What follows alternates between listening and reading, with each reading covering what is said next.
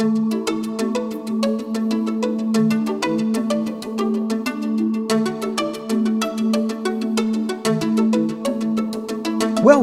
to the Jerusalem Lights Podcast with Rabbi Chaim Richman, whose goal is Torah for everyone. I'm your co host, Jim Long. And now, Rabbi Chaim Richman. Shalom Aleichem and Chodesh Tov. I want to wish you, Jim, and all of our listeners a wonderful, blessed, good new month. Today is a very special day. It's Rosh Chodesh Sivan, the first day of this new month of Sivan, the month of the giving of the Torah.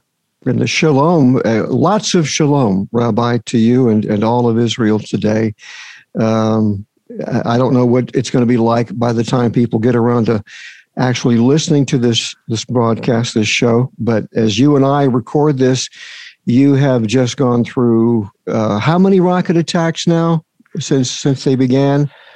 Oh, over a thousand rockets oh, since Monday, and today being Wednesday. In uh, a couple of days, over a thousand rockets have been launched uh, on Israel from from Gaza, uh, and that is uh, is one thing that's going on. The other thing that's going on is that within Israel, the, the Arab Israelis that are supposed to be um, loyal citizens of Israel, we're not talking about the so called occupied territories. We're not ca- talking about the so called West Bank. We're talking about the Arabs that live in cities within Israel. Mm-hmm. They are also basically it's civil war. They are they are in the mixed cities like Lod, which is just outside of Tel Aviv. Um, it is total anarchy. They uh, last night destroyed three synagogues with with they burned three synagogues and dozens and dozens of automobiles were set on fire. Jewish shops. It was literally Kristallnacht. It's literally a pogrom. So let's start at the beginning. The beginning is uh, beginning is the tree of knowledge, as you know. Today, again, I just want to I want to reiterate to everyone our blessings for this new month of Sivan. We've we've been through a lot in the past in the past weeks, all of us, in this very intense and beautiful time of year of, of spiritual growth and introspection. The whole the whole point, the whole basis, the whole motivation of the counting of the Omer again is about introspection towards becoming the people that we can become, towards becoming free of our own negativity, of our own ego, of all the things that are holding us back from truly serving Hashem in this world. Uh, and uh, that's what the idea is of the counting of the Omer. That's what the idea. Soon we will be standing once again at the foot of Mount Sinai to receive Torah on the beautiful festival of Shavuot, the Feast of Weeks that's coming up on Sunday night. And this Shabbat, of course, we begin the fourth book of the Torah, Bamidbar, mm-hmm. which yeah. is in the wil- in the wilderness. In the so, wilderness, and it, it's it's. Uh, I, I, always love the the uh, coming together of the Torah reading and what is going on in the world. Obviously, the most obvious connection is the fact that as you celebrate the giving of the Torah, uh, just within a few days, uh, you are. Uh, we are reading a Torah parsha that begins what I think the second year at Sinai, right? This is the beginning of, of, of, the, the tribes surrounding the, the Mishkan. And um, I believe that the way that they are, because the Parsha opens with this uh, arrangement of the, the tribes literally physically around the Mishkan, does that not also mirror the placement of the sons when they marched and also the rest of their families when, when Yaakov passed away? And was taken back to Israel. That this is the very same arrangement as they marched back to Israel to to inter his body. Exactly, and and what what happened even earlier as the tribes, the sons of Yaakov, stood around his deathbed. Mm-hmm. Yeah, he prophetically had them stand around his deathbed, northwest, south, and east, in the exact same pattern that they would be uh, camping around the Mishkan mm-hmm. in the mm-hmm. desert and traveling in the in the desert journeys. Yeah. So it was it was all part of a of a, a divine plan that reveals their various nature and, and characteristics and and you know the whole concept of of the of the wilderness of Sinai and why because chronologically what's going on is that you know we had we had the book of Breshit and then we had Shemot, the book of Exodus, and the giving of the Torah and the instructions for creating the tabernacle, and then there was an interruption with the book of Vayikra, the third book, which is basically the manual for how to, mm-hmm. as it were, serve the Shekhinah, serve the divine presence in the tabernacle. And now, so sort, sort of like chronologically, which of course the Torah isn't chronological anyway, now we're getting back to the order of things. And because we haven't yet learned about the sin of the spies, so as it is right now, we are we are preparing to come into the land at the yeah. at the beginning of the book of, of Bamidbar. We're supposed to be coming right into the land. The the delay was caused by the sin of the spies. So right now we are poised and ready to to go in and and conquer the land, and that's one of the reasons for the the um, tally in the beginning of the parsha because it's yeah. a very famous question: Why is there another census here when there was just a census with the half shekel? in the book of Exodus. And this has to do also with uh, those that are going to be serving in the military and preparing to march into the land. And the whole idea of why Torah had to be given in the middle of the desert at Mount Sinai. What is it about the desert, which, when you think about it, was not only the place where the Torah was given, but it is basically the crucible of where the nation of Israel developed from a group of families into a nation that was and it was as it was as it were their their cradle of development was in this inhospitable desert. Yeah. And so that's something that um, Bezrat Hashem will be speaking about this week in, in our video, which I hope we'll be able to make because my cameraman was called up for military service today. Your son, your son, uh, yes, yes. May Hashem protect him. He is, he is um, defending the country right now. We'll talk more about that. I guess right now so Jim, so here's the thing.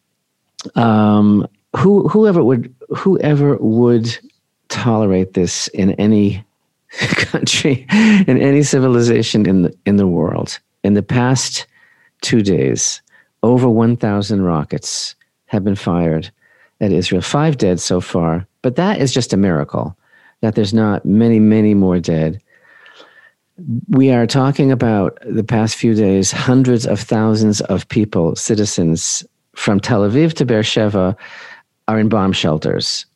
I don't even know if our listeners can grasp what we're saying. I don't know if they've heard it. I don't know what lies they've heard because the media, is, which is totally devoid of any morality on a good day, mm-hmm. and which is totally motivated by by its own twisted agenda, probably all the time.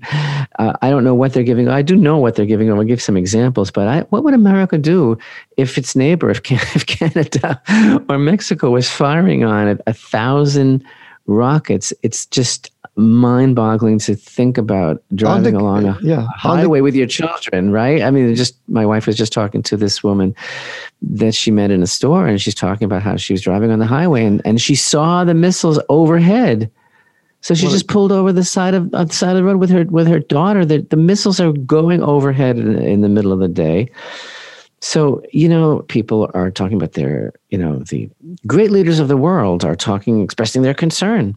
And they're talking about all these gods, the God of coexistence, and all of these different things and peace, all these things they're talking about. Let's try to analyze what all this is really, really about, since the truth is that first first of all before i go any further I, I, and this is yeah what we're talking about in this show is that israel is under attack as we speak.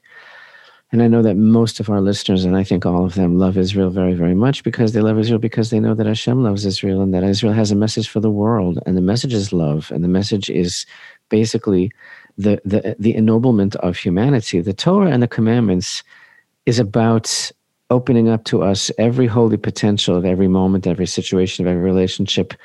And it's about the, our goal of being ever sensitive to everyone. And, and that's what uh, we're trying to accomplish here. And, and here, you know, we're coming up to the anniversary of the giving of the Torah. And so the juxtaposition of these things in this eh, time wise is it's, it's, a, it's a very powerful message I think that Hashem is giving. And I just want to say one thing that is terribly important to emphasize, and that is, Jim, I know how you feel about being in Israel. I know how much you miss being in Israel. You haven't been able to come here since, since the whole COVID thing. Mm-hmm. I want to say for myself, there is nowhere in the world that I would want to be right now other than right here. Yeah, I don't know anybody. I don't know anybody of any particular uh, culture or nation that would uh, and I even feel that way. I mean, what's so what's so odd is that uh, even with what's going on, I would like to be there right now because even I've been in Israel uh, enough, and you know how often I come over. I've been there during during these these rocket attacks, and the uh, never I I have not been there with this kind of barrage going on, but it's, a, it's absolutely unprecedented. It's un, absolutely it unprecedented. unprecedented, and I I can speak as a, a non citizen and, uh, uh, and as a non-Jew that when I when I've been there, it's amazing. Even with that happening, with sirens going off, I've been in I've been in Jerusalem when I've heard the sirens go off, and I didn't I didn't feel a sense of panic. You know, you you, you don't you know randomly run through the street shouting for joy, but you you you do feel there is a sense, and I think I think part of it is the is just on a very natural human condition and, and the traits that Hashem has given us, uh, you have grown. One one part of it is that you've grown used to this because I don't know that people realize that the bombardment of rockets coming over is is something that is on a daily basis anyway. As but not just in this number is the difference, and the fact that if if you are a an observer of uh, of uh, events in the nation of Israel, you you have to know that the the Palestinians and whoever is you know whoever is really driving them, it's it's always like they got the same memo. They are they're looking for the least little bit of provocation. They always remind me of a of a kid that goes up and in the in, in the schoolyard and slaps you and then you try to defend yourselves and the teacher comes out and waves at both of you and says now both of you need to shape up. Okay. Okay so let's get to that eventually the question of provocation. Yeah. the provocation my dear is that we're alive. That's mm-hmm. the problem. It's called the jewish problem. Exactly. it's called the jewish problem. This is what we mean when we talk about the jewish problem. It's the fact yeah. that there are jews. It's a very big problem. They don't seem to be going anywhere. I don't understand. Anyway the thing is no you never get used to it first of all, all the during the years of of Gush Katif, right when we mm-hmm. had uh, the Jewish enclave in the Gaza Strip, all during the time that the Jews were living there, there were missiles on them. Mm-hmm. There were missiles on Sderot for so many years. The difference now that everyone is waking up is because it's hitting central Israel. And then we have this fifth column within Israel. We have our own loyal citizens as it were, so to speak, the Arabs that are basically lynching Jews, stabbing Jews, setting synagogues on fire, pulling people out of their car. It's it's incredible. But I reiterate to all of our dear friends that love Israel that that want to come and spend their vacation here in postcards. I, in a few days, hopefully, this will be over and it will be perfectly safe for you. I think it's perfectly safe now. I don't want to be anywhere else. And you know what? Uh, people are writing to me and saying uh, they're expressing their concern for our safety. And I say to them, especially everyone in America, I say, it's you that I'm worried about. It's you that I'm worried about. Because everything that's going on here makes perfect sense. It's part of a program. It makes perfect sense because we are moving towards a greater revelation of of what has to be done of what of what of what's what this is all about this this whole struggle of of what of the destiny that's unfolding. But the point is this people have this app on their phone right? Red alerts whatever it's called. Mm-hmm. people have different apps because they want to know what's going on in israel and the, and maybe they have to shut it off because the app is going off nonstop yeah. nonstop. It shows you in real time when when a missile is being launched against Israel. It's not stopping the sirens, and it's totally unprecedented, right? Again, what would America do? Over one thousand rockets fired on us past couple of days. So, so what what's going on? So, all the news reports they they tell you that this for, and first of all, who's who's um, launching the rockets? The rockets are being launched by a group called Hamas. Hamas is the is a terrorist organization, which uh, when uh, Israel um, was forced into the disengagement in 2005 and departed from the areas that it was maintaining Jewish sovereignty in, in Gaza, anarchy set in. Right, Hamas officially took over in 2007 the governorship of, of Gaza, right? And, uh, you know, it was a paradise when the Jews were living there. It was uh, uh, one of the wonders of the world. The technology, the greenhouses that were built, that uh, uh that in this incredible um, and all sorts of agriculture that that was Jewish innovation in these places and we left it for them. We left it for them for, mm-hmm. you know, everybody's always saying, why Israel, you should take care of them. We, it's our responsibility somehow. So we left all that infrastructure and they burnt it all to the ground. And of course, uh, that's when we needed to install the Iron Dome. And so now they talk about how the iron, well, a thousand missiles have been launched against Israel, but the Iron Dome, which is an anti missile uh, system, right, has been successful 85 to 90% of the time in downing the missiles before they reach Israel. But I got to tell you something. If we wouldn't have done the disengagement, if we wouldn't have left Gush Katif, if we wouldn't have expelled 10,000 Jews from their homes, we wouldn't need the Iron Dome right. because yeah. there were no missiles being fired when we were living there. But anyway, I digress. So, what, what is it all about? Why, why is Hamas firing all of these missiles? Well, it might be important to recall that they are officially dedicated to destroying Israel. That's their official position. It's so in their charter. It's, it's, in, in the, the, charter of the Palestinian the charter. But the way that they describe it in the media is that it's it is very very um, uh, strange. It's very it's very very um, elusive statement. They're saying, well, it's tied to prayers during Ramadan. Now, what does that even mean? We spoke about that last week. Why would Ramadan, why would the holy month of Ramadan be associated with, an, with declaring war against Israel?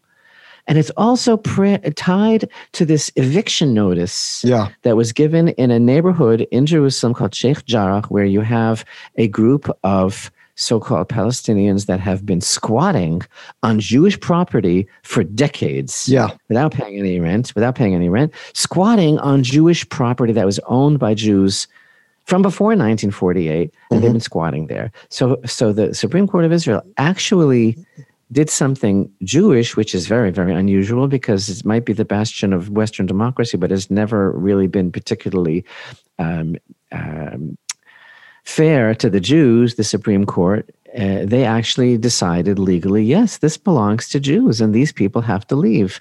So, what it is, Jim, that the whole world is talking about Israel's cruelty and throwing out these Palestinians from their homes, it's basically what you would call in America a real estate dispute. Yeah, exactly. That, like you have, I'm sure, with with the with the um, uh, the American Indian population and mm-hmm. all sorts of different things that you hear about. Occasionally, various real estate disputes. So that's what this is a totally internal matter. And the fact is that somebody is in my house. Not that I'm in somebody's house. Somebody is in my house for decades, claiming it's theirs. And finally, there's actually a, a proof legally, internationally, that they took it. So because Israel had the audacity to say that these people have to be evicted they decided that they're going to declare total war. So what's been going on? Like I said, a thousand rockets fired against Israel since um, Monday. Five dead so far, which, I, like I said, that's just uh, a miracle because uh, there have been homes that have been destroyed and some direct hits. Well, and um, one one of the uh, one of the uh, the type of reporting that we're seeing is, for instance, when uh, some of the Palestinians and of course, you can't trust their numbers when they issue numbers. But they, the the typical press response was it didn't mention anything about any casualties in Israel, but it did say it did say it, it did report incorrectly when the reporting began on people losing their lives that nine or so or more Palestinians had died in Israel. Well, they didn't. They died in Gaza. They died in Gaza. In fact, it was probably friendly fire, as we call it, because yes. they even killed, they even blew themselves up by uh, preparing by, a rocket. Preparing a rocket for launching. So it wasn't even Israelis that were involved in it. But but not only that, Jim. Like this is so unbelievable because because like, like now there's a clip you can see where the IDF leveled a large building. The building that the IDF leveled contained Hamas offices and they're also going after the commanders of Hamas, and they have targeted a number of these commanders of the rocket launchers because they know exactly where they are. Mm-hmm. But the thing is that before the IDF does this, they warn the people, right. which to me is like it's incredible. Okay, talk about a Jewish army. They warn them. They drop leaflets and they make announcements that everyone should leave because we're going to bomb you in a few hours. And then they go and they talk about the media and various politicians. I'm going to get to that. Talk about Palestinian children being killed how horrible that is and how and how we have to be concerned about that you know who has to be concerned about that their fathers and their mothers have mm-hmm. to be concerned about that but they launch as you know, they launch from high, high, density population centers and they launch from hospitals and they launch from kindergartens because they know who the Jews are and they know that the Jews are going to be very compassionate and think twice about how they're going to do something like this because th- they use them as human shields. Exactly. So we're we're supposed to be, you know, so so concerned about about uh, about them and they feel very very badly and then you get into this whole thing of moral equivalency about how both sides have to de-escalate. It's just unbelievable. But let me go in order of the things that i wanted to tell you about. I mean obviously this is this barrage that for example i think like last night i think it was like over 300 rockets alone. It's it's unprecedented. And um, again i, I want to emphasize israeli arabs are joining in when missiles are flying overhead. The israeli arabs here in jerusalem and in cities like lod they go outside and they go onto the rooftops and they cheer like they did during the Gulf War with Saddam Hussein. They go out mm-hmm. and they mm-hmm. cheer, right? There's a, a big supermarket chain, Rami Levy. It's a big supermarket chain, and and there are Arab workers there, and and and, and Jews and Arabs come and patronize this store together. And during these missile attacks, all the Arab checkout clerks and all the Arabs that are working in the store with the Jewish customers, they go outside and they watch the missiles and they cheer and they yell Allah Akbar because they hope that Israel will be destroyed. You mm-hmm. understand what we're, what we're talking about here? So last night, in the city of Lod, by the way, in the city of Lod, which is just outside of Tel Aviv, there's now a state of emergency declared. State of emergency means that the police have extended powers to be able to do things according to their discretion, discretion because there are unprecedented pogroms. I'm telling you, it's literally the Kristallnacht in Nazi Germany burning of synagogues and shops. You know what happened? There's a a row. Uh, there's a a, a, film that you can see of just dozens of cars. I think it's thirty cars that are burning. You know when they lit the cars on fire? When there was a an air raid siren, siren and all the Jews went into the bomb shelters. The Arabs came out and, and torched all these all these cars, right? So and, and what do we hear all the time about the apartheid state and about how terrible the Israelis are abusing the human rights of all of the Palestinians. And you know, you know, Jim, downtown Jerusalem, you want to sit outside at a cafe, you can't even get a seat because everybody's all all all occupying the tables, and it's all Jerusalem's Arabs are having a wonderful day. God bless them, sitting enjoying themselves. I mean, I mean, there there's no apartheid here. You know very well that there's no apartheid. Of course not. Right? Of course not. It's a, it's a media lie. Is the idea is that the that the goal is to destroy Israel. Hamas, that's their charter, like you said, to destroy Israel. Again, I said the Iron Dome has been working. It's a great thing, and the interception rate of 85 to 90 percent. But we wouldn't need it at all if we hadn't been forced and pressured by the United States to give up Gush Katif. So Hamas took it over, and since then has made it a hell for its own inhabitants, right? And the thing is that that you know Hamas opened up the first volley against Jerusalem. It was an incredible experience here in Jerusalem, but but but uh, happily, we had no casualties. And since then, there have been terrible, terrible casualties throughout the country. But you know that the commander of Hamas already announced that that they won. They said they won the battle. They declared victory in the battle over Jerusalem. And and the thing is, Jim, if you think about it, recent years, like did did we ever win a war? Does it, has Israel won a war? Because winning a war is when the other side comes out with a white flag yeah. and says we give. up. But what happens here is that there's some mediator, whether it's Egypt or or America or something, and we come to what they call a ceasefire. Mm-hmm. And you know, ceasefire means that we cease and that they keep on firing because they usually keep on fire for quite a while after after the ceasefire. But no, that's what we have. We have these we have these ceasefires because it's just a, they just want a little break in their in their campaign. They need to, after all, they've depleted a lot of their a lot of their ammunition now. They need to restock, right? We have to give yeah. them give them a chance. But this thing this thing about the, the Sheikh Jarrah neighborhood is just so unbelievable because it's it's Jewish homes in the heart of Jerusalem that belong to Jews. And everybody is involved now. The State Department is, is involved and everybody is condemning Israel for these evictions. As if the picture that they're painting is of this superpower that is just like showing total uh, total uh, you know like um, indifference to human suffering and, and and taking families and throwing them out in the street. It's t- it's taken decades to finally get get the courts to look at it and say this is not fair. This is these are Jewish homes. Why are they there? And that should be our business. Like I don't mm-hmm. know why that goes all the way up to the Biden administration or to the UN or to anyone else. Anyway so the, so I, I, skipped over one important detail of the story, and that is Jerusalem Day.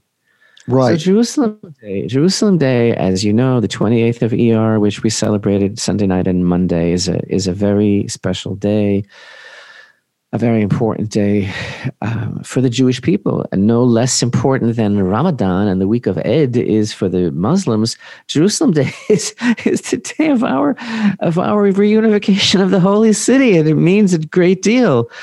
So every year for like 25 years, there's been what they call the flag march, where we have uh, young people and families and everyone from all over the country marching all around Jerusalem with flags, singing beautiful Torah songs about their love for Jerusalem. Yeah. And it's always been considered a terrible provocation. Like, how dare, how dare we we do that? But I mean, it is supposed to be our city.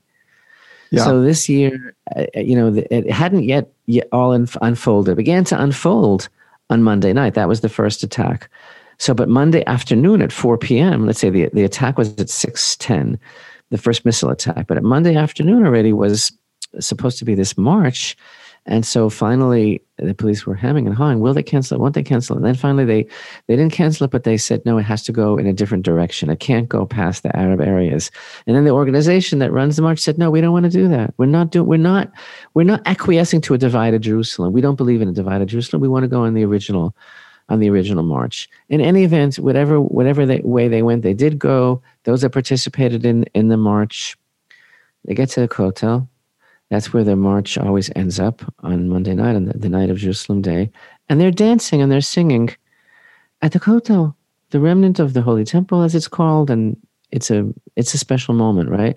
Yeah. And then and then the, the Arabs are rioting on the Temple Mount, as they have been every day, rioting on the Temple Mount, right? So there's a photograph that's released. It was chilling. It was an am- amazingly disturbing photograph that was all over the world. And the photograph showed a huge fire on top of the Temple Mount. Right. Uh, uh, right. And it was at night. It was a huge fire on top of the Temple Mount. It was terribly frightening. And what it was was that the Muslims on the Temple Mount who were shooting off fireworks and Molotov cocktails and everything, they deliberately aimed these fireworks at a very old tree on the Temple Mount and they set it on fire. And that's what was blazing, right? Yeah. And it, it looked very, very surreal. The, the, you know, there were flames all over the Temple Mount, right? And at the time that I saw the photograph on social media, I read a statement made by someone in the Israeli Ministry of, I don't remember what exactly, a person in, in, a, in a government position in Israel said, expressed concern over that picture and said, we're concerned that that picture is going to be abused and misinterpreted. Oh, and it was. And right. Wait, wait. I'm getting to that. Right. And I didn't understand. I didn't yeah. understand at the moment what what they meant because to to me the the sight of these flames engulfing the area it looked like the destruction of the temple. It was it was a horrible picture. But then I find out, and I don't know exactly. I must say, I don't know if someone in the squad said this or if it was NS MSNBC. I don't know who who said it, but it was released in some outlet that what was going on was that because you saw the Jews dancing down below at the Kotel with the flags, which is the culmination of the Jerusalem Day March. They're doing mm-hmm. their religious dances about Jerusalem, right? It's singing one, Psalms 122, etc. Pray for the peace of Jerusalem. But the byline of the picture was that the Jews were celebrating the fire on the Temple Mount, that they, they were celebrating the mosque burning or something like that. I saw that. To- total lie. That's why I say this world is governed by the media, mm-hmm. and the media is three things it's a tripod it's ignorance, it's evil, and it's lies. Yeah. Well, you know, Yasser, when Yasser Arafat was was alive, and uh, there is there's the famous story of him uh, and his retinue, his uh, group traveling to Hanoi to to meet the officials in, in Vietnam. And years ago, after uh, the U.S. Army had, had, finally returned home, and and uh, Arafat was said to have asked the Vietnamese leadership, "How did you beat America? How did you how did you get them to leave your country?" And and uh, they said, "Oh, it was simple. We uh, we we went after the uh, their press and their colleges. And once we had them on our side, we won the war. And Arafat took that to heart. And I still remember my first trip ever. They had to, a secret weapon, Jim, also, Jane Fonda. she was one of them, yeah. And I remember my first trip to, uh, one, on one of my first trips to Israel back in the 90s, my, my, uh, my first visit to Jericho, when you could still visit Jericho. And uh, I was with a, a, a, filmmaker from the UK, and she asked me to take her down to Jericho. And one of the places she wanted to stop is she wanted to stop at the Associated Press office. And so we went by there, and uh, they had they had a little, a little office there, just a little one room with a teletype and some young uh, Arab guy. And it turned out that his uh, he was he, he boasted to me proudly that Arafat was his uncle so I saw right away that this had already come true. That that basically they had, you know, infiltrated. Uh, they, they that was their stringer was Arafat's, you know, nephew feeding back disinformation to uh, to the Associated Press, and and they have they have they long ago joined the legions. You know, and I speak from a place of of some experience because I spent 30 years in broadcast radio. And but you're and, still my friend. You're still my friend because you did shula. Thank you. Well, I came around because you know the reason I came around, Rabbi, was because I started to study the Torah. And the other thing I did is I've always been a, I've always been a student of history. I love history, and and I've told this story before, and I hope I don't, you know, that people don't get tired of hearing it. But I saw trouble coming years ago when I was in radio when I would meet these young uh, wannabes in the broadcast business that were taking journalism at school and they would come and they would intern at whatever radio station I was working at. I I brought on several interns, and uh, some of them were great people. But I I noticed many of them that claimed that they wanted to be journalists had uh, a terrible dislike for history. They thought they found history boring, and so they were easy prey for the for you know this this element in in America that would come to them and feed them disinformation because they didn't know any better. And they weren't even going to take the trouble to find out the truth about Israel that that you know that not only does it have a uh, a, political connection and a governmental connection to the land, even going back to the Versailles Peace Treaty Conference in Paris after World War One, when when that peace conference is the one that came up with the idea of autonomy for nations. And one of the nations that they said needed autonomy was Israel. Canada by the way was another one believe it or not.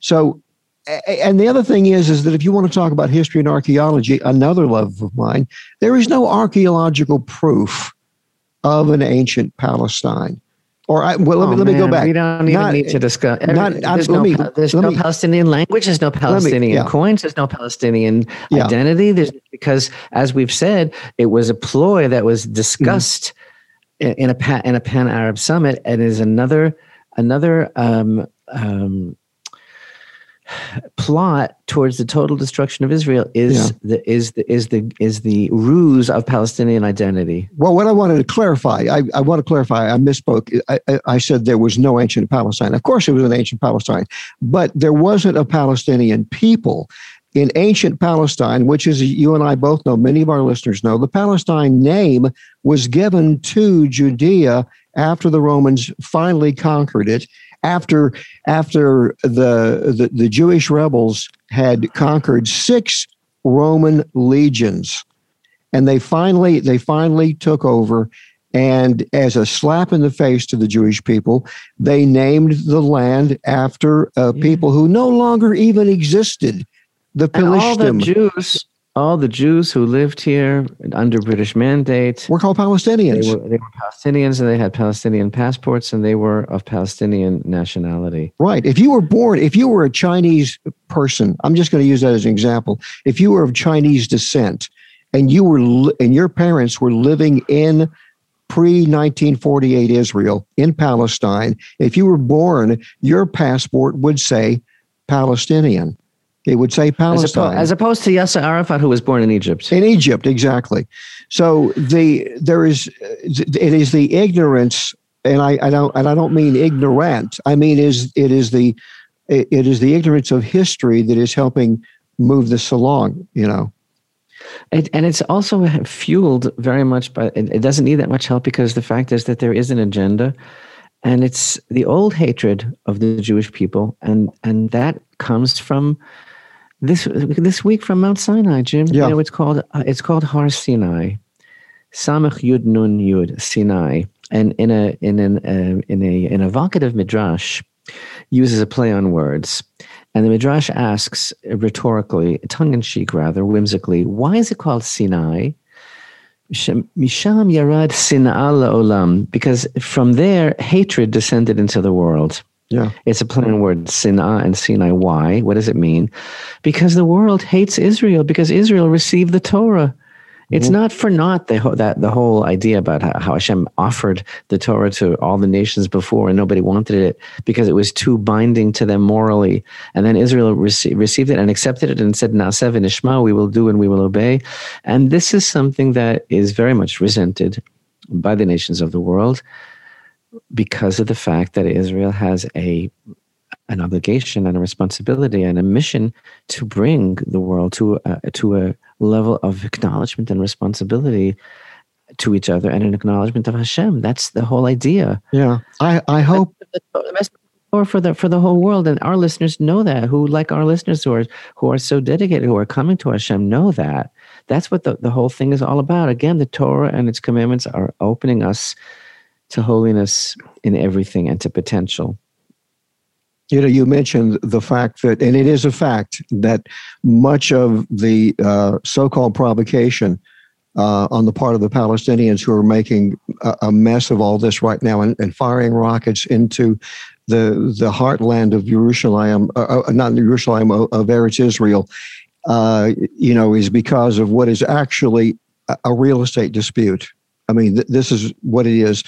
And what's interesting is, is in, in the larger picture, the the nations and the media condemning Israel is really uh, also over a real estate dispute. The dispute is is that whether this land belongs to the nation of Israel, and Exactly. It's the first Rashi in the Torah of why the, the, the Torah starts with Breshit to show you that Hashem created the world and he gave the land of Israel to the Jewish people. I just read this past week that, um, you know, the, um, I think to celebrate its anniversary or something, The Guardian, the newspaper in Great Britain, uh, yeah, um, it made it made a list of its biggest mistakes that it ever made in the past hundred years or something like that, and it listed one of the things that it regrets. One of the biggest mistakes that it made was to be in favor of the Balfour De- De- Declaration. That was a, Ah. um, um, a historical mistake because it was terrible that Great Britain sponsored what oh and it said because because lord balfour had no idea of what the modern state of israel would be like. Huh? Like Yeah. what you mean you mean our cures for cancer and all of the and all of the things that we're doing for the world? I guess that's what you mean. So wait a minute. The biden administration and you have to say the biden administration you know you're not allowed to say president biden. You're supposed to say the biden administration uh, said yesterday the following quote Israel has a right to respond to rocket attacks from Gaza, and the Palestinians also have a right to security. It- this is what the what the, the, the press person said at the beginning of the briefing. Israel has the right to defend itself and to respond to the rocket attacks. The Palestinian people also have the right to safety and security, just as Israelis do. Jim, I don't even know what that means. What No, does do- that? What what is that? How does that sentence work? I, I, I, excuse me like what what exactly are you trying to say? If they wouldn't be attacking us would we would we have to respond? It's just incredible. So the state department readouts uh, it basically expressed U.S. concern over the violence surrounding the Temple Mount and the Sheikh Jarrah neighborhood, where dozens of Palestinian families are under threat of eviction to be replaced by ultra nationalist Jews. What, why ultra nationalists? You mean Jews who actually have the audacity to be living here? So, so, so uh, then the spokesman was pressed on whether he had seen photos of the Palestinian children killed in Gaza, reportedly in Israeli uh, airstrikes. So he said, "I've seen those pictures. It's hard not to look at those pictures and feel a sense of the suffering." So again, Jim, maybe the people who should be so concerned are the parents of the Palestinian children who are who are allowing this to go on. Well, it reminds me of what uh, Golda Meir said and that is is that he she once famously said that they that we that Israel would have would have peace uh, from the Arabs when the Arabs finally love their I'm, own children me, more when they, they, love their their tr- more than they hate us hate us exactly so but uh, again I, think this is uh, this is this one of these amazing things that happens that it we have this uh, thing this meeting of these themes in in what's going on in, in, in Israel this week with the idea of, of the Torah Parsha taking place in the wilderness at Sinai. And Rabbi, why why did God uh, why did God have the, the Torah given at Sinai?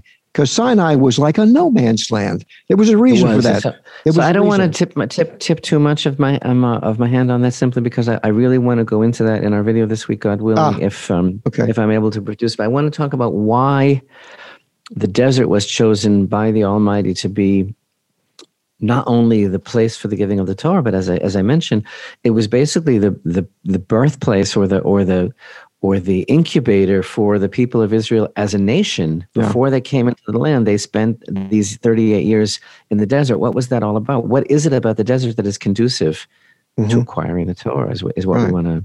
All the great, uh, all the great leaders and all the heroes and and all of the heroines of Israel, they all had a, a, a kind of wilderness experience, didn't they?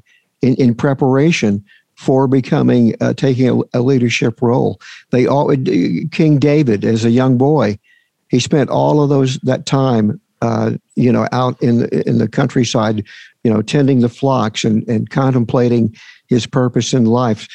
Moshe Rabbeinu, when he was he did the same thing that that time with his father-in-law tending the flocks and this is of course when he had his his own personal sinai experience and i think that is uh, you know, it, it, the the symbolism is it's thick with symbolism, in that I think the world needs to sit back and understand that that rather than bombard Israel with uh, artillery, that those rockets need to be turned around.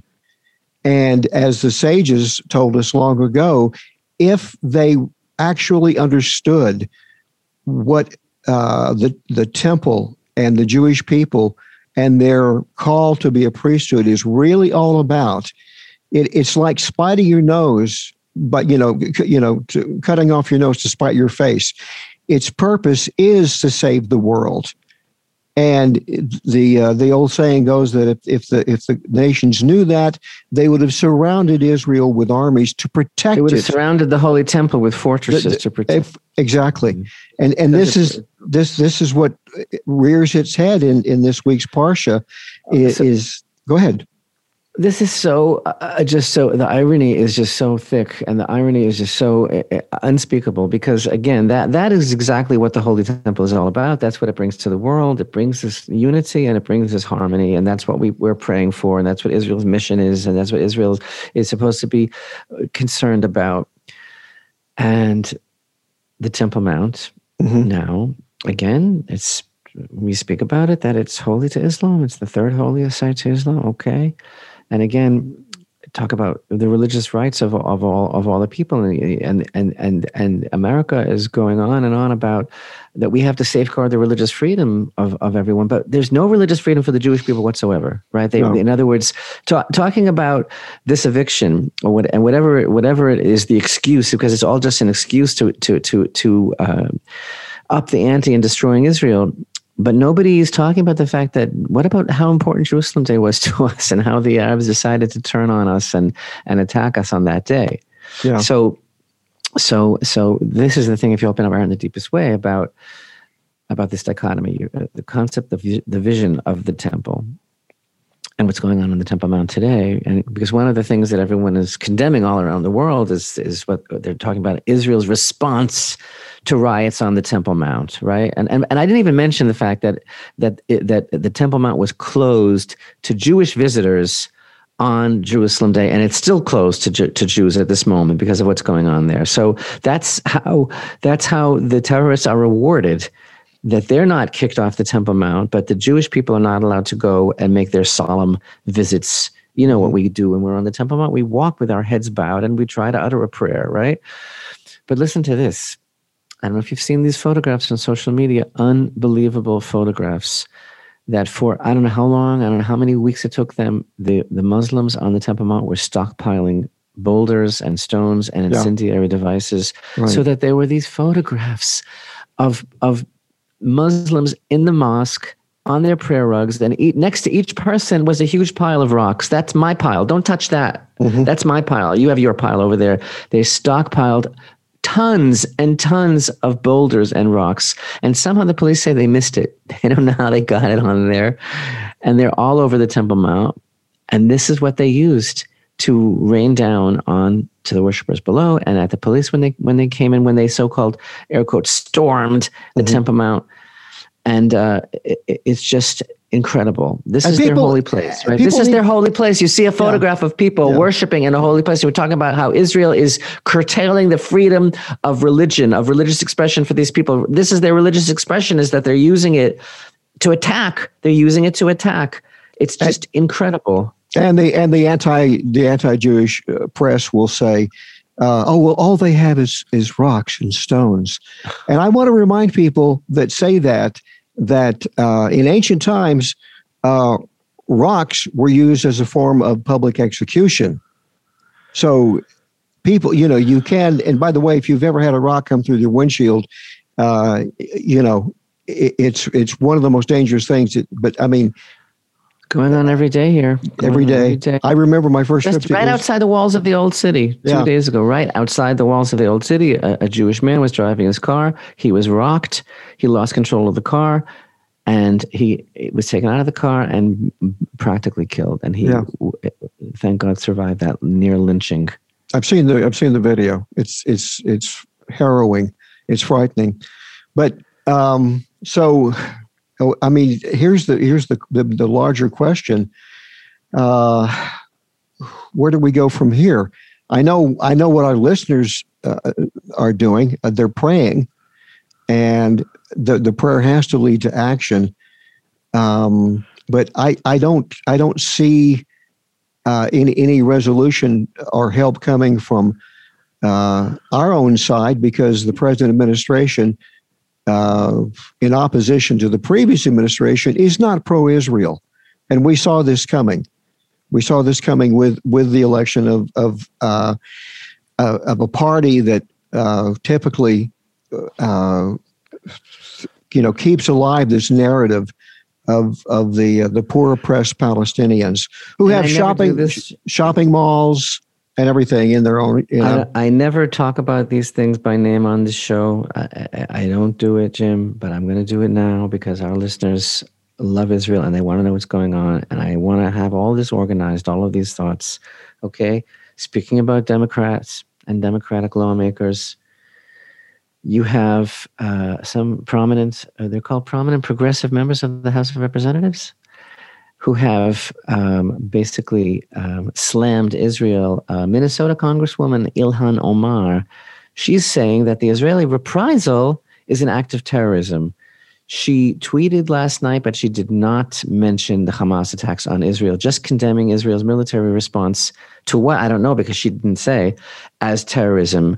And she writes Many will tell you that Israel has a right to defend itself to safety and security, but are silent on whether Palestinians have those rights too until we can defend the rights of the Palestinians, just as we do Israelis, we have no leg to stand on when it comes to justice or peace. Huh? Huh? Israeli yeah. airstrikes killing civilians in Gaza is an act of terrorism. Palestinians deserve protection. Unlike Israel, missile defense programs such as Iron Dome don't exist to protect Palestinian civilians. It's just unbelievable. And then she says it's unconscionable to not condemn these attacks on the week of Eid. But that week is when they decided to attack Israel. But that was okay. That's okay. That's yeah. their religious freedom. That's their religious freedom.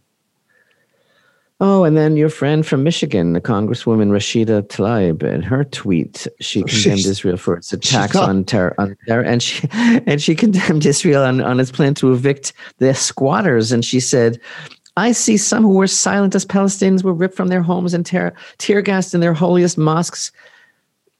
Uh, the whole thing is just absolutely incredible. This is why I say the, the media is basically it's either ignorant or it is uh, f- fueled and empowered by its own agenda of lies because these three in the squad are accusing Israel of human rights abuses.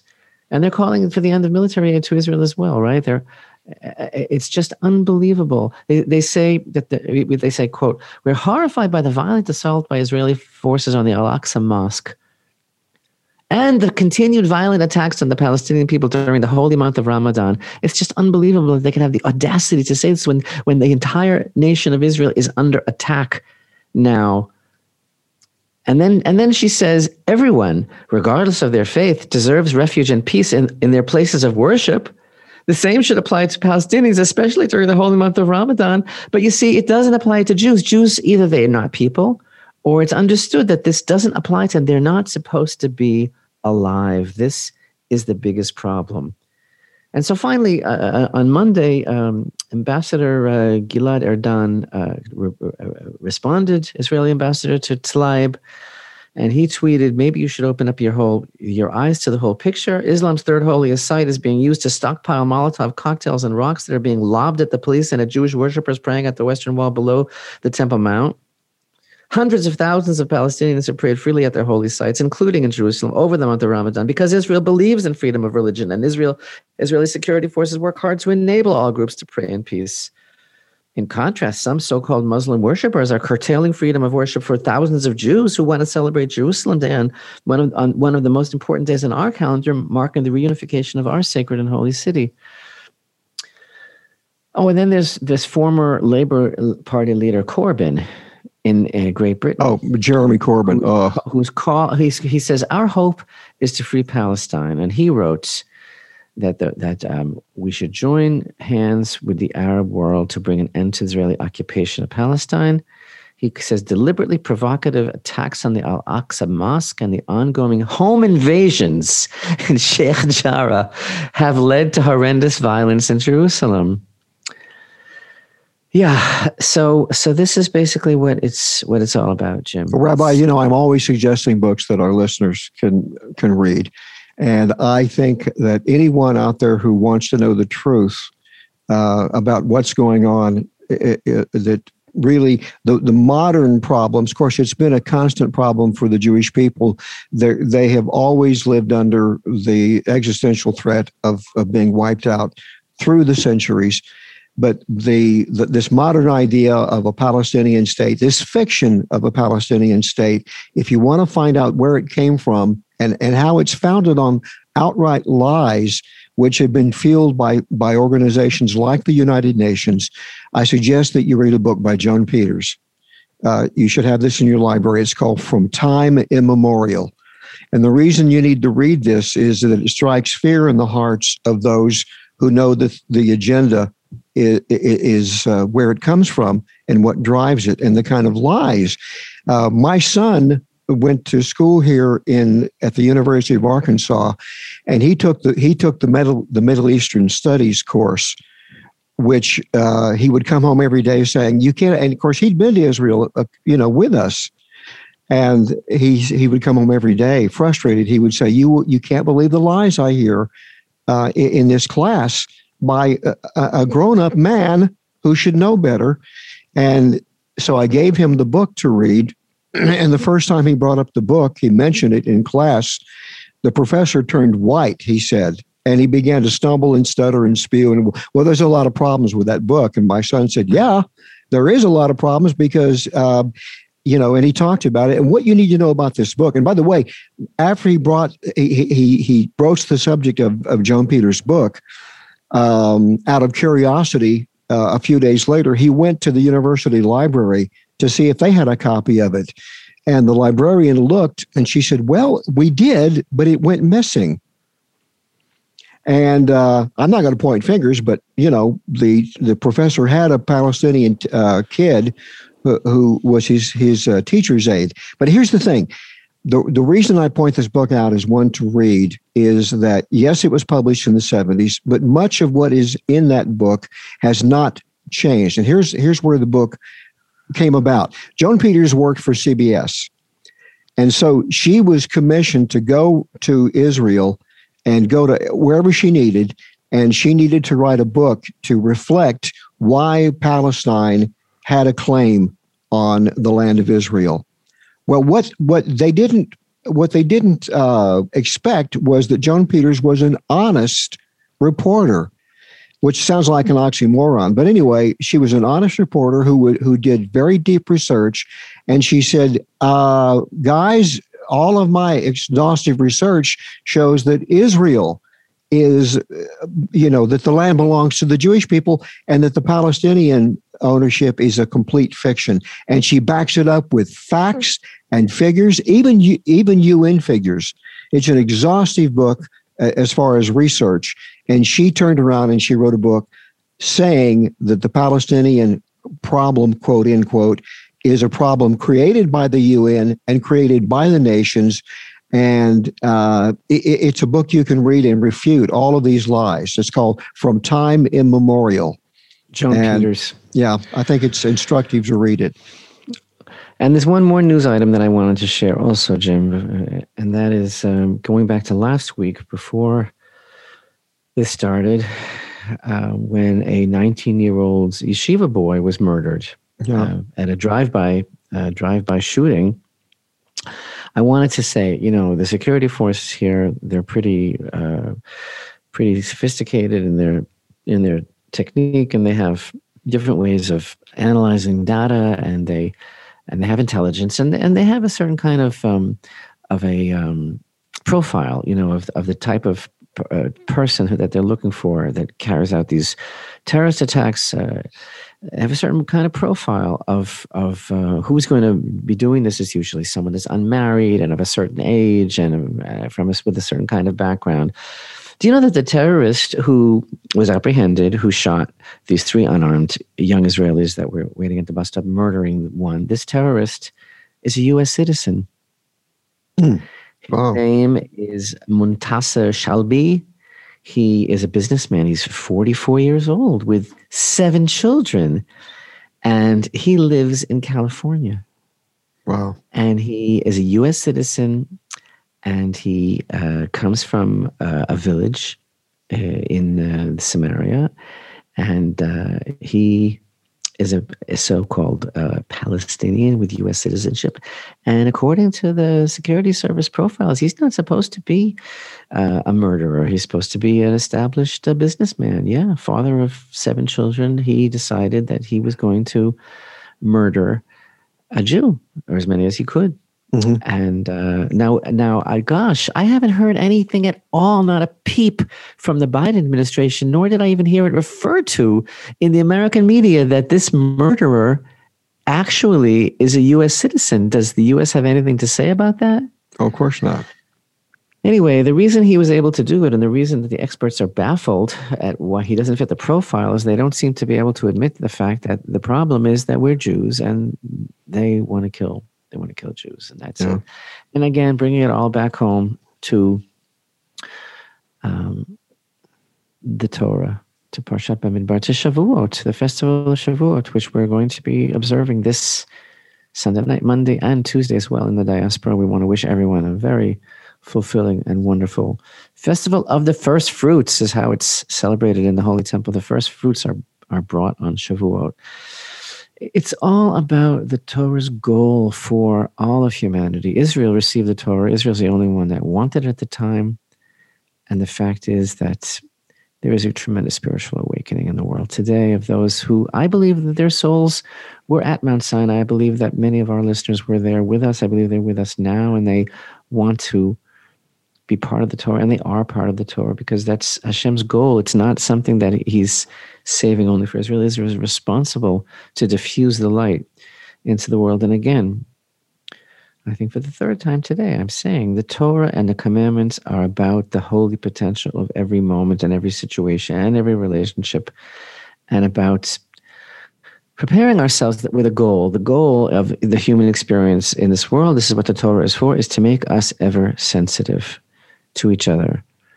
And I, I close with something that is so profound. It's not easy for me to recount, but I'm going to re- recount it back to the Meron tragedy one more time, and then I'll stop talking about it. Maybe, but um, that uh, you know, there's um, something I want to share with you, which is a life changing, life changing thing. It's absolutely incredible.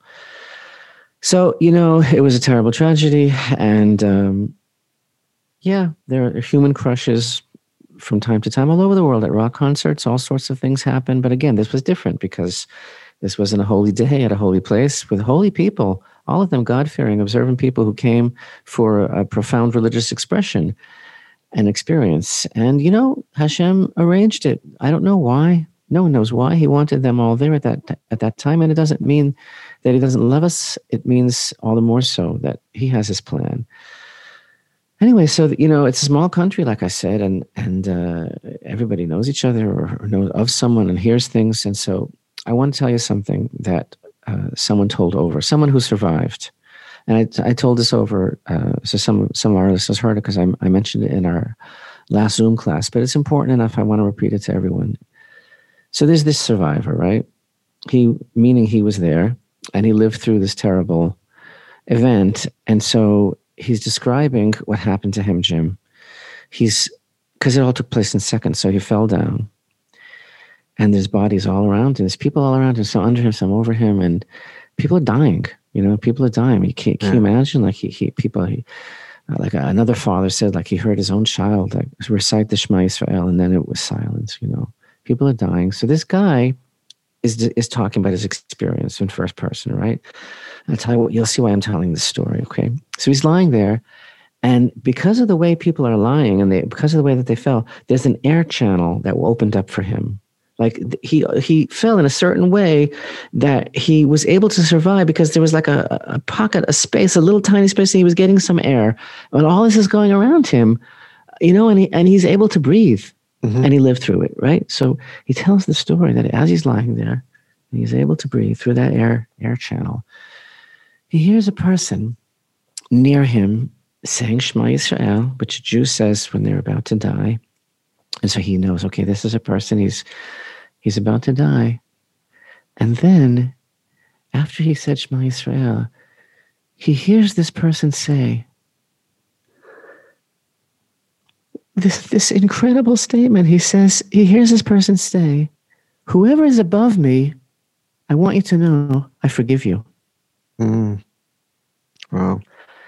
I want you to know I, I know I understand that it's not your fault and you don't mean to and you're crushing you're crushing me to death and whoever's above me, I forgive you. And you know, there's a prayer that we say every night before we go to sleep. Before we say the, the bedtime Shema, there's a prayer that we say. It's in every Siddur. It says, Master of the universe, I, I now hereby want you to know that I forgive every single human being in the world who ever did anything to me in any way whatsoever. I don't want anybody to be held responsible on my account. So here you have this guy who hears this person saying with his last words, Whoever is above me, I forgive you. That is so profound for for two reasons. One reason is because this is a person who's dying, and instead of cursing and whatever, he's like so organized and focused. He he knows it's his time. He's not complaining. He's he's dealing with it. He's saying Shema. He's organizing himself. He's getting his paperwork together. He knows he's dying, right? Right. And so he's saying Shema, right? So this unbelievable clarity. But then to be thinking about another person, to be thinking, I don't want someone else to be punished on my account or to think that he will be, with his last life strength to say, whoever you are above me, I forgive you. Can you imagine that kind of that kind of focus, that kind of clarity? It's just so unbelievable. Why am I telling you this? Because and, and we'll never know who this person was, right? Yeah. But the idea is what presence of mind do you know that that takes a lifetime of work?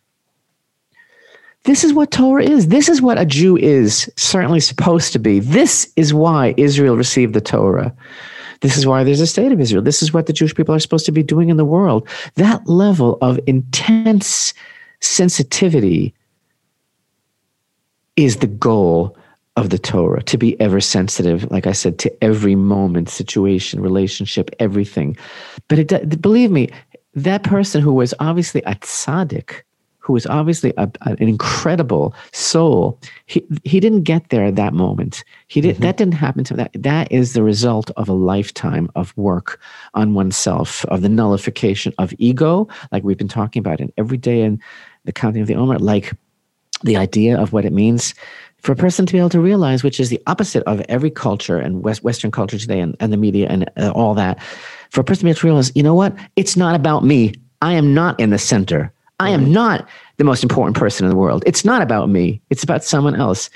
That that is a lifetime of work. And when I heard that, I said to myself, that is, in one sentence, that is the Torah. Yeah. That story for a and, person to say, whoever and, you are, I forgive you and the fact the fact even that even without realizing it, he uh, he he affected and impacted that young man he that, that heard that and, yes. and it, yes it's just unbelievable anyway uh, hopefully the next time we're together we shall be able to report on good news here in the in the land of israel in the state of israel and in the meantime may we all merit to finish the counting of the omer and to stand at the foot of Mount Sinai and truly receive the Torah, each of us, in a way that makes it a real soul level acquisition. And may we really work on ourselves to towards that goal of being ever sensitive. That's really the whole purpose of the Sinai revelation for us to realize at every moment Hashem's love, Hashem's connection to us, our connection to each other,